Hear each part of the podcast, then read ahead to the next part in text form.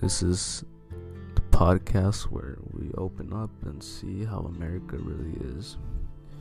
The Republicans and Democrats see how they lie to you. I'm more of a right wing person myself, but not only my party can protect me or even I don't know. I don't even know what I'm saying to be honest. You know what I okay, this is me.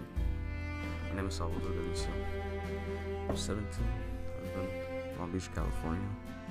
Very leftist state. I'm in the I'm still in high school.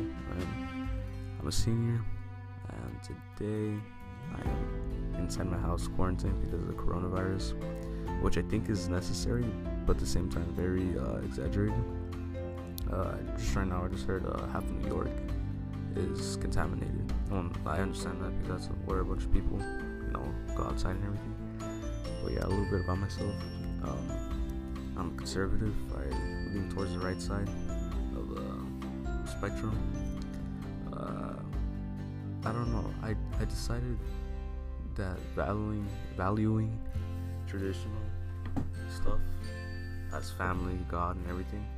I think I started to believe in that like around 11th grade. You know, no, no, like around 10th grade, and it was all really because my uncle he he was he always played video games, right? And he gave me this one game called Call of Duty World War II. Oh, Call of Duty World at War, I mean. And ever since then, I've been interested in history. You know, like the Germans, the the Japanese, the Americans, the Russians, everything. I've been just interested in that. Ever since then, I, I've like I, I just loved history. I decided to get into it. You know, like it, I don't know, something about World War II just gives me so nostalgic. Even though you know that was a terrible war. You know, and thank you for the men that fought that terrible war. It's it just it makes me happy. And ever since like getting into history and history, you know, history has to do something with politics. You know, seeing the mistakes that people made, seeing the great stuff that people made. It's just overall, it's it's just all connected.